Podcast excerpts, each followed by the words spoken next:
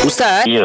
ah, Apa hukum sekiranya Seseorang perempuan menindik Di badan selain di telinga Contoh di hidung Di pusat Di kening Di lidah ya. Ah, Di Eh. pipi Pusat ada kan? Ada Ustaz Mana tu Ustaz uh, buat bertindik ni bertindik telinga ni pertama ya, dalam Islam apa ni apa diperaku apa diperakui hmm. zaman Rasulullah SAW pun ya ada kisah apa ni uh, maknanya sahabat-sahabat wanita ni isteri kepada sahabat-sahabat ni ya, mereka ni apa bersubang bertindik telinga hmm. uh, adalah beberapa apa ni, syahid ataupun apa syawahid dalam bahasa Arab lah hmm. hmm. yang minta ambil daripada adik Nabi kisah buat subang ni okay, cuma selain daripada telinga Ha, maknanya buat kat hidung, kat bibir, kening, macam-macam hmm. rasa alang dan apa-apa bertindiknya. Hmm. Faktor juga termasuk dalam perbuatan yang melampau.